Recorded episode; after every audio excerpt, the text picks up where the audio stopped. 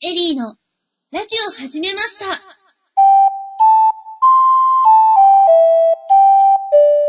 皆様こんにちは。第17回、エリーのラジオ始めました。モットーは思い立ったが吉日、メインパーソナリティのエリーです。そして、エリーの師匠役、ヤンマです。よろしくお願いします。よろしくお願いします。エリーのラジオを始めました。この番組は、ヤンマさんからのご指導をいただきながら、私、エリーが立派なパーソナリティとなっていくために、リスナーの皆さんと一緒に勉強していく番組です。いやー、ヤンマさん、おい。卒業シーズン終わりましたねうん。まあ、これからね、また、あの、春がね、あの、4月の入学シーズンが近いんだけど、とりあえず卒業で一区切りかなと。はい、多う分、ん大学生、うん高校生、中学生は卒業式が終わってる頃だと思うんです。うん。あとは多分、小学校とか幼稚園の皆さうんが、んも。しかしたらこれからかなー、うん。けど、どんな人だって4月は来ますからね。まあね。入学式もあれば、始業式もある。うん。まあ、社会人だと新しい新年度の始まりですかね。うん。あーなんか新年度ってなると、うんどうしても社会人になってからと憂鬱なんですよね。え えなんか新しい気持ちで。で行こうよ、そこは。なんか、年度末ってほんと忙しくって、あまあ、年度末は確かにね、なんか締めなきゃならないものいっぱいあるしね。で、その年度末の締めって結局4月まで続き、えー、なに、こぼれて こぼれてっていうか、年度末の片付けは4月末までみたいな。あ、で、それだってこぼれてんじゃん。3月で終わらせようよ。いやいやいや、3月の、ちょっと きっと多分職場によるんでしょうけど、あまあ私ねの。ところはまあ4月末でうん。終わるようにするっていうのが、もともと昔からあっああ、なるほどね。それはこう3月末までにやったことの書類を最後片付けなきゃいけないから4月なんだろうね、それね。た、多分そうだとう思います。ん。うん。結構お話、友人の話を聞いても、うん。 4月末までってところ結構多いので、うん。結構いると思うんですけど、うん。そういえば、うん今回の話の前にちょっと聞きたいんですけど、うん。東京ってうん桜はいつ咲くんですか、いつ咲くって、まあ、年によっても少しずつ違うからね。もううん。どうしても、うん。私、地元だと、うん入学式が終わった5月、4月末から5月頭にかけて咲くんですよ。あ、確かにね。うんうん僕だうんうったのん。で。うん。あだの、から北陸から東北方面はそんな感じだよね。でも東京うって、ん卒業式とか入学式の背景にこう桜が回ってるイメージありません漫画とかドラマだと。ああ、さすがにね、卒業式にはまだ咲いてないと思うのよ。あー、まだですか。うん、大体やっぱ入学式か、入学式よりもちょっと早い時期に、だから春休み中に咲いちゃうとか、はい。うん。いや、せっかく東京に来たので、うん。そういった入学式のバックグラウンド、うん、背。景でうん桜が散るの見たいなと思いまして、単純に。ああ、でもなんか、あれだよね、その、いろんな作品を見てると、もう卒業式の時には桜が散ってるっていう、 ね、あの、桜吹雪になってるっていう、あります、そんなイメージ。ねえ。そうでもやっぱり、うん、時期的には入学式の時期かな、やっぱり。まあでも、入学式も咲いてて結構ありですようん。まあ、あとはね、その桜の種類がいろいろあるので、ね。ええ、ええ。うん。あの、早く咲く桜もあれば、遅く桜、ね、桜もあるので。はい。うん。それは、まあ、そこそこ長い時期楽しめるんじゃないかなと思うんだけど、でも東京はね、あの、ソメイヨシノがやたら多いのよ。あ、じゃあ、あんまり楽しめないじゃないですか。 そう。あの、ソメイヨシノって結局、あの、同じ桜のクローンだから、要は。ええ、ええ。うん。だから、あの、同じ気温だったら同じ一斉に咲いて一斉に散るの よ。そまあでも、ソメイヨシノ綺麗ですからね。う。うん。それせっかく、東京、ん東京でのうん。初めての桜シーズンになるので、うん。目いっぱい楽しみたいなって思ってのうんご相談でした。なるほど。はいはい。ということで、4月は新しい季節。うん私もせっかく新しい東京生活なので、うん。桜を見に行きます。うん。きっと皆さんの中でも、新しい春だから何かをしたいなって思ってる人多いと思うんですよ。うん。で、ここで提案したいのは、うん皆さんもラジオをやってみませんかっっていうご相談なんですね。まあ、確かにね、それが一つね、この番組の目標でもあるのでね。ええ、ええ、ええ。うんうんうんせっかくのいい機会なので、うん、まあ簡単にうん、無料でネットで配信できるようなものを、うん、このせっかくの春なのでうん、やってみたいなって思ってる人きっといると思うんです。うん、だからあまりお金をかけずにうん。簡単にできる方法を、それでいてクオリティな感じで、うん。なんかヤンマさんに教えていただきたいなと思いました。なるほど。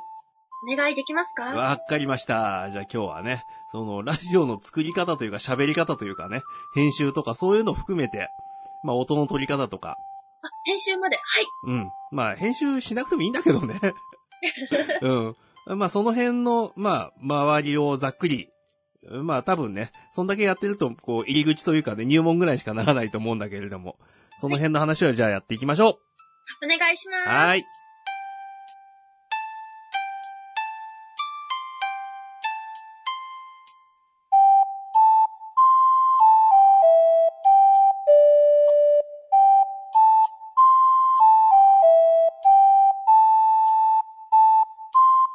まずは、ラジオの準備といったら、マイクが必要だと思います。うん。あの、マイク、ね、まあ、マイクを買ってきて、あの、パソコンにつないで、あれこれしていくと結構大掛かりになるので、まずね、もっとね、もっと簡単な入り口から行こお、はい、何でしょうかう。うん。あの、携帯電話。え携帯電話に、うはん、いだいたいね、あの、録音機能ついてるんだわ。あります、ボイスレコーダー的な。あるでしょはい。う。うん。それで撮ってもいいのよ。おーあ、だって私の携帯すごい古いので、うん。それでもついてるってことは、うん。ほぼ大抵の皆さんにもついてる感じ。ついてます。うん。ついてるんだけど、まあ、あの、ものすごい古い携帯を持ってきちゃうと、まあ、音質がそれなりだったりはするんだけど、ええええ うん。あの、今時の、あの、スマートフォンクラス ?iPhone とか、うん。あの辺のレベルであれば結構ね、あの、音のいいマイクがついているので、はい。うん。これでも十分撮れます。おーうん。で、あとは、あの、会議なんかに持ち込んだりしてる、あの、細長い形の IC レコーダーとかね。はい。うん、1万円しないぐらいで売ってたりするんだけど、はいああいうものでもいいのよ。ううんん、考えれば身近にいっぱい代用品ってあるんです。うん。ね、あの、USB で挿したりとか、あの、SD カード入ってたりとかするやつあるでしょあります。うん。ああいうのでいいのよ。はい。うん。ただ、まあね、当然、それだとマイク1個しかないから、一人喋りしか取れないと思うけど、はい。うん。で、それで二人で撮ろうと思ったら、こうなんかインタビューしてるみたいにね、なんとかですかって言って、こうマイク振ってあげないと 撮れないから、うん。その辺はね、まあ、あの、人数多くやっていくんだったら、いろいろ考えなきゃいけないことはあるけど、一番簡単に一番安くっていうんだったら、そういうところから入ることもできますと。はい。うん。で、あとは、まあ今ね、この番組撮ってるみたいに、まあうちの方はね、こうがっちりした装備組んであるんだけれども、エリーちゃんの方はスカイプから入ってるでしょはい、スカイプオンリーです。う。うん。スカイプに入るときに、まあパソコンは当然あるとして、マイクってどういうの使ってる言っちゃっていいんですかうん。私、まだ525円のマイクです。うん。でもこれだけ撮れるわけよ。はい。うんね。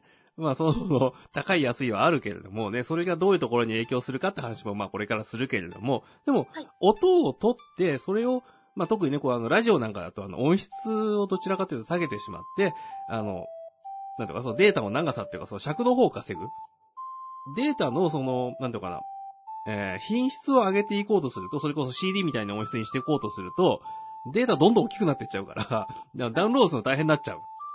だからうん、そう、ラジオの場合には、そのダウンロードをあんまり大変にしないで、でも、そこそこ、あの、喋りが聞こえる状態の、なんていうのかな、大きさのデータにしようという形にしていくので、あの、そんなに高音質なものはなくていいのよ。うーんそうそう、そこそこの音質が出るものでこういうものはできるので、はい。うん。まあね、あの、もっとあの、がっちり高音質のものを届けたいですとか、あの、音楽をやってるのを届けたいですっていう人は、ちゃんといいマイク使いましょうねって話は別にあるんだけれども、 でも、一応ね、こう、あの、インターネットラジオで喋りを伝えますっていうものであれば、そんなに、うん、あの、マイクにお金をかける必要は、うん、まあ、二の次三の次でいいのかなと。う。うん。あの、こだわっていくと、あの、マイク1本2万3万とか、下手すると10万とか、もっと高いの30万とか言われるので、はいうん。そういうものには。 30万うん。うん そういうものにはなかなか手が出ないと思うので、はい。うん。ねえ、そう。だからそれだったら、まあもうちょっと安いのでやっていきましょうよと。はいうん。で、その入門超えたところで、うん、なんかちょっと音にこだわりがあるって言い出したら高いの買ってくればいいんだから。 そう。なので、まあね、そのパソコンにヘッドセットとかね、うん、あの、なそのマイク端子に挿す、おあの、オーディオ端子端子にね、挿していくライン端子とかなんかそういうのいろいろついてるので、そこでやっていくっていうレベルのものでも、まあ音は取れますよと。はい。うん。で、取ったものを、まあその音質をあのよく加工していくだとか、あるいはその編集するとかっていうなってくると、編集用のソフトっていうのがね、あの、まあ無料のものもいろいろあるので、う無料のもあるんですね。ありますあります。はい。うん。あの、それこそね、あの、ソフトウェアダウンロードサイト、ベクターとか、いろいろあるでしょ、窓の森とか。ああいうところに行って、あの、えっ、と、なんだろうな、えー波形編集とか、トラック編集とか、いうものを探すと、いろいろ出てきます。なので、まあ、あの、そういうものを使えばいいのかなと。あとはね、その、まあ、オーディオインターフェースって言って、その音を取り込むための、あの、装置のもうちょっといいやつ売ってたりとか、あの、ミキサーとかね、その、えー複数のマイク繋ぐための機械とか売ってるんだけど、そういうの買ってくると、編集用ソフトのなんか、あの、ライトバージョンみたいなのついてるから、それでもいいのよ。ついてるんですか。結構ついてる。なんかペンタブを買うと、フォトショップエレメントがついてくるみたいな。そうそうそうそんうなイメー。ジですかそうそう。あの、やっぱりね、その、音声編集系のソフトも、あの、エレメンタリーバージョンってあって、なんとかかんとか LE とか、 あるのよ、そういうの。うん。なので、うん。あの、大体ね、あの、ミキサーにしても、オーディオインターフェースにしても、そういうものが付属してくるのが多いので、はい。うん。あの、1個買ってくると、あ、あ、なんかついてきたから使ってみようっていうのはありかなと、思います。で、あの、まあ、そうやってね、あの、編集をすると何がいいかっていうと、えー雑談をこう、録音していて、グダグダになっちゃいましたって言った時にはい、グダグダな部分をカットして、なんていうか、かっちり進行してるところだけを繋ぎ合わせて、あたかも綺麗に喋ってるように聞こえるこ、ね、そういうものを作ることができると。あー、私が普段カミカミなのを直してもらってるような雰囲気もありつつですね。あの、カミカミを直すのは結構その、細かいハサミを入れる技術っていうのが必要になってくるので、うん。それはね、あの、手先がだんだん器用になっていかないとっていうのはあるんだけれども、でも、まあ、基本的には同じ。ううんん。あの、ノイズが乗ってるから、こう、ノイズを消してみようとかね、そういうのも、その、ハサミの入れ方次第なので、まあ、そこはね、だから、あの、写真撮った後に、あの、フォトショップとかで、ちょっとこのほくろ消してみようかなってのと同じ世界だかあら。ーじゃあやっぱ練習してみないことには何とも言えない世界です、そね。うそう。でも、基本は一緒。うん。要はね、音のデータって、その時間に従って大きさがこう大きくなったり小さくなったりしてますと。写真だったら、です画色素数ですかを、そうそう、波形、んそう、まあ画素数っていうかその各画素に対して、ここは赤がどのくらい強くてとか緑がどのくらい強くてとかあるじゃんね。あります。うん。で、音だったら要するにその音が大きいちっちゃいだけだから、その縦横に広がってない分、音の方が編集しやすいと思うんだわ。ねえ、なんか難しいイメージが。絶対絵音のに方が見え楽。ないからうん。難しいイメージがあるんですよね、音って。あ、確かにね。あの、これだけ波形が振ってるからこんな音になるってないからね。うんうん。そう、どうしてもこう、5回行ったり来たりしてるのが、こう、大きくなったりちっちゃくなったりしてるのを見て、あ、これでこんな感じになったとかね。いうのが、やっぱりその時間軸との戦いでもあるので、ううんん。そうでもね、あの、音の波形を見て、見慣れてくるとね、あ、こういうのなんだっていうのはだんだん見えてくるというか、あの、一個こうね、ほわって山が出来上がった時に、ここが死因の部分で、ここが母音の部分でとか、 だんだん分かってくるの で、でね、このそう、死因と母音の部分がこう、何、別々に見えるようになってくると、あの、はいボーカロイドってこうやってできてるんだなっていうの分かるようになってくるよ。あー、ボーカロイドのソフトうちにあるんですよ。おー、 まだ封開けてないですけど。ええ封開けんの私はまだインストールしてないですけど。うん、うんえー、あ、ちょっと話がそれました。うん。そうそう。でも出てねき、たら、そのうん編集がうん。わかるようになったのって、どのくらいやればできますか編集はね、まあ、とりあえずそういうね、その音を編集するソフトで開いてみて、で、そこでこう録音しながらね、自分でマイクの前で喋ってみながら、ああ、波形がこうやって動くんだっていうのが分かったら、うん。そしたらその波形のこことここの間にハサミを入れればいいんだなって、もうすぐ分かると思うんだけど、じゃあぜひ皆さんやってみていただいて。そうそう。これはわからねなか、った時は、うんもう一度ちょっと詳しく聞いてみたいと思います。そうそう。こればっかりは、あの、口で言って伝えるよりも、あの、自分でね、そういう編集ソフトの前に座って、マイクの前で、あー、い、う、えー、おってやったら、あー、こうなるんだってわかるから。あの、そんなにね、あの、難しいもんじゃないと思うので、もう、あの、見ればすぐわかると思います。これは。うん。じゃあなんかもう勝手に怖いもの、怖いって言ったら言い方悪いですけど、うん難しいものって思い込んでる私がいたので、ちょっうん。と、ちょっと触っていきたいと思います。うん。で、わかんなかったらご相談に上がりますので、うん。その時は、はい。先生よ了ろしくお解願いしで。ますはい。まあね、だからその音声に対して、もう一本軸が増えると画像になって、さらにもう一本軸が増えると動画になるみたいなつもりでいれば、だいたい関係性そんな感じなんで、だから動画よりも画像やよりも多分音声の方が肝が分かれば楽です。へーうんじゃあこの画像の編集は正直よくやってるんですけど、まあ絵描いてるからね。えーうん音とビデオは全くだったので、うん。そうだからその絵を描いてるところから、あの、それに時間軸を足して、あの、アニメーションを描くっていうイメージがあるとするじゃんね。はい。うん。で、逆にだからそれを、こう、次元を下げていくというか、うん。もうその縦横に広がってないからね、その音っていうのはもう、あの、一個しかないから。うん。だからそこの感覚が分かっちゃえば早いんだけど、っていう。でも、本当にね、その編集っていうのは、あの、ハサミを入れて、あの、カセットテープかなんかでね、やってて、こう、ハサミ入れて、そのテープ繋いでるようなもんなので。そうそこの、なんかこう、イメージが湧いてしまえば、楽です。ただまあ、そこまでね、やるのが面倒だって言うんだったら、もう取りっぱなしで、あの、グダグダでも何でもとりあえずそのまんま、あの生で、えー録音したものを全部出しちゃうと。まずはそこからで、うんその後ちょっと編集をしてみて、うん。そしてマイクを高いのを買ってみるって感じうん、です。そうそういそいうですそかう。順番はそうだよね。はいそうあの、形から入る人はね、まずあの、楽器屋に行ってマイクくださいって言っちゃうんだ けど。そう。あの、マイクを選ぶのはね、やっぱりあの、使ってみて、こういう特性だったらこういうものが欲しいっていうのが出てきてから買った方が多分いいので。はい。うん。まあ、それまでは、うーん、まあ、もうちょっと安い機材でいいのかなっていうのと、あと最近ね、この、何、あの、ハンドマイク、あの、カラオケで持つような形のマイクあるでしょはい。あれの後ろに、あの、USB のコネクタがついてて、で、それをパソコンにさせるやつがあるのよ。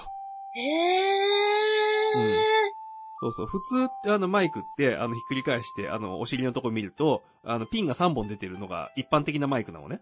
ええええうん。なんちょだっとけど。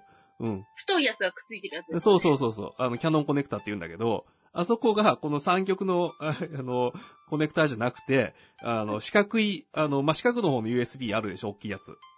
わかります。普平らなやつじゃなくてね。通四角いのやオつ。スメスのやつです。そうそうそうそう。あの、プリンターなんかに刺すような形のやつ。うんはい。あれになってて、で、だからあの A 型 B 型の、えー USB コのコードを持ってきて、パソコンとマイク挿してあげると、それでマイクがパソコンに繋がりますってやつがあるので、素敵。 そう。で、このマイクの方に、あの、ヘッドホン端子がついてて、こっからモニターが取れますっていうのがあるんで、そう。あの、まあ、今パソコンは持ってるけど、マイクとか何も持ってないんだけど、でも、すんごい音質のいいところからやってみたいっていうこだわり派の人には、そういうのをおすすめです。いや、でもやっぱり、うん。まだ、ある程度の年齢をいってる方だとがっつり変えちゃうけど、うん。若い子って変えないと思うので、あまあね私みたいな525円のマイクになっちゃうと思うんですよ。うん。もう、某電気屋さんで一番安いマイクみたいな。 うんでもそれでもやっぱり少しでもうんうん音を良くしてうん皆さんに届けしたいっうん。て思う人多いと思うんですね。うん。なんかコツとか裏技とかありませんかうん。あの、マイクに対してどのくらいの距離で喋るといい音が乗るかっていうことを考えるっていうのがね、一つある。はい。そう。あの、ボソボソ喋りながら、あの、音を小さくしてマイクに近づいていくと、あの、低音がすごい増えちゃうのよ。ボソボソ、ボソそボうソ、ボソボソ。そう。そうそうそうそう。近接効果って言って、その、低音がすごい増幅されてる形になっちゃうのね。はい。そう。で、やっぱりこれよりは、あの、ちょっと離れて、そこそこ声を張ってね、まあ大きめな音を出して、マイクに向けて自分の声を投げる。そうすると、綺麗な音が入る。私が多分初めに、うん。ラジオを始める前に、マイクの位置うをん。少しずつずらして、ヤマさんにそこだって言われた場所ってことですね。そうそうそうそうそうそう。ね、あの、生放送やってる時にね、業務連絡、マイクからあと5センチ離れなさいとかやったことがあったけ ど、そう、そうそう。要するにこの距離の感覚をつかむと、あの、それなりにいい音が取れるようになる。そう。で、なんていうか、そのナレーションの場合と、ね、その声優で演技をする場合ととか、その距離の取り方少しずつ違うんだけど、はいあの、声優さんとかってこう、ある程度、あの、大きな声出して演技するのね。あの、舞台の上みたいな感じで。なんかそんなイメージあります。でそうも。そうすると、あの、A4 の長い方ぐらい離れるのよ。それしか離れてないんですかああまあ、大体そんなもん。あ、もっと離れてると思いましあた。、あの、思いっきり叫ぶシーン、ね、あの、誰か呼ぶようなシーンとかは、あの、一歩下がって叫んだりはするんだけど、はい。うん、基本の、あの、喋りをやってる時はそのくらい。へえ。であの、ナレーションとかね、あの、もうちょっとそんなにこう声張らないで、 ちょっと小さめで、その代わり、あの、豊かな音の広がりを作るような場合ってのは、今度 A4 横に向けて、もうちょっとちっちゃ、あの、短めというか、はいうん、ぐらいでやったりとかね。うんそのくらいなんですね。うん。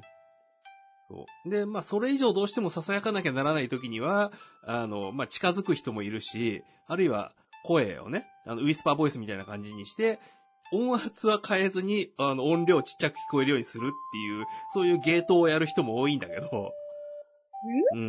そう、なかなかそれはややこしくなっていくので、うん。すみません。全く理解できてません。うん。音圧を変えてウィスそうそうパそーうボイスで下げていくうん。そう。だからそれは、あの、声の成分の話になっていくので、あまあ、ちょっあ、と今から、うん。この人向けではないってことですね。そうそうそうそうそう。まあそう、それはそれでまたね、あの、深いことを考えていくようになったら、改めて考えればいい話なんで。はい。うん。うんそう。まあそういうね、あの、そこそこやっぱりマイクから離れた方が、あの、いい音は乗るので、ただ、あんまり離れちゃうとか、あの、マイクから横に顔を向けちゃったりすると、それは音が入らなくなっちゃうので、うん。これは、あの、いいところっていうのをね、そのやっぱり波形を見ながら、録音してみながら、探したらいいのかなと、思いま多す分、。その人の声質によっても変わってくりますか変わってきます。うんうん。私は何センチって言っても無駄だと思うので、うん。皆さんもいろいろ試してみていただそうきたそいうで。すあの、ね。マイクの種類によっても変わってきちゃうし、わうーお。ん。で、実際本当にスタジオ入った時なんかはね、その、あの、声、じゃあどのくらいこの人出してるからって言って、そのミキサーの方でね、あの、じゃあここまで、あの、上げていこうとか、ちょっと下げていこうとかいうのを、ミキサーさんが調整してくれたりするので、へー。そう。それでもやっぱりね、その、距離によって変わる音質っていうところまではミキサーじゃいじれない部分があるんで、そうすると、あミキサーさんから、うん、ちょっと離れてって言われたりするんだけ ど。そうまあそんなところかな。あとは、あの、できるだけ壁、周り全部硬いところでやると反響しちゃうので、あの、こう、カーテンを張るだとか、こうね、ちょっと布張りでこう柔らかく音が落ちるようにするとか、いうことを考えると、綺麗な音が入るようになります。なんかそれなら今すぐにでも実践できそうです。うん。本当にね、あの、自分の座ってる位置があって、マイクがあって、その向こうが硬い壁だったら、ここに布一枚貼るだけでだいぶ違うんでね。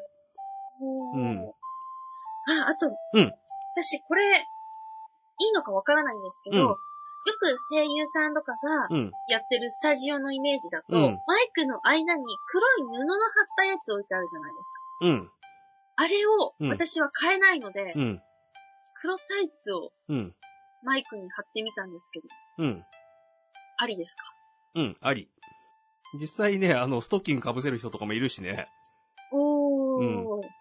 そう。あれは何かっていうと、ポップガードって言って、あの、破裂音パとかポとか、あと、はい要するにこのマイク吹いちゃうのね。はい。うん。で、マイク吹いちゃうと、どうしても、ふーって音が入るから、まあ今わざとやったん だけど、そうどうしてもこういう、ふーって音になっちゃうから、はいそう。これを、あの、いかに遮るかっていう、そのためのえーガードなのよ。はい。うん。で、だから普通に喋ってる時にそんなね、マイク吹いてる音が入ったら邪魔だし、うるさいから、ええうん。あの、まともにね、その喋りが聞こえなくなっちゃうから、それを避けるために、あれはありますと。たまには私も提案してみたいなと思いまして。うん。 ぜひ皆さん、マイクに黒タイツを貼ってみましょうまあ別に黒タイツに限った話じゃなくてね、何でやってもいいんだけど。そう普通の布でもいいですかうん。まあ、あの、硬い布を貼っちゃうと、そ、そいつが音をある程度吸収しちゃうので、はい。うん。あの、もっとなんていうのかな、その音量が必要になってくるというか、それを超えるためのね、力が必要になってくるっていうのと、やっぱり、材質によっては、その音の特性が変わってしまうので、はい。うん。まあ、できればね、なんとか、そのタイツだとか、ストッキングだとか、ああいう、なんとかな、薄い布を使った方がいいとは思うんだけど、わかりました。ぜひ、これからの方々試してみてください。はい。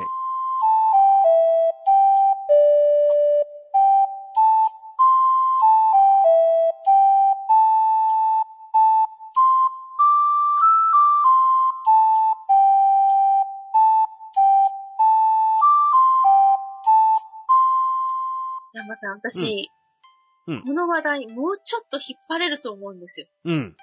ラジオを始めたい人の、うん。簡単にできる的な。うん。ただ、今日は残念なことにそろそろお時間が来てしまっているので、うん。次回もうん。こんな形で話を続けていきたいなって思ったんですが、いかがでしょう か、うん、いいんじゃないかな。あーうん。実際ね、あの、このリスナーさんが新しく始めたラジオとか聞いてみたいしね。あ、聞いてみたいです。うん。じゃあぜひ、そういったラジオ、この、今回のエリーのラジオ始めましたで、ヤンマさんの話を聞いて始めましたみたいな報告も、うん。ぜひ、お待ちしております。お待ちしてます。加えて、ヤンマさん、私、こんなラジオを始めたんだけど、こんなところが不安だし、わかんないもしくは、エリー、あんたこうやったらもっといいよ、みたいなアドバイス等も含めて、うんぜひメールをいただければ幸いです。うんメールアドレスが、エリラジオアットマーク、スタジオハイフン、イエティ .co.jp、eriradio アットマーク、studio ハイフン、yeti.co.jp までお願いいたします。メール来ますかねうーん。まあ、始めましたよっていう方、ご報告いただければ嬉しいです。ですね。であ、それで、うん多分私よりも、うん。きっと話が上手な方がうん。 送ってきてくれると思うんですよ。私なんと。の立場がないっていうね。でもきっと世の中には私と同レベルの方もいるはずなので、うん。そういう人と一緒にゆっくり一歩一歩進んでいきたいです。はい。頑張っていきましょはい。ということで、もうちょっと話を聞きたいので、その続きは次回ということで、今はい回のエリーのラジオを始めました、第17回もお別れのお時間です。お相手は私、エリーと、う。山でした。次回の配信をお楽しみにお楽しみに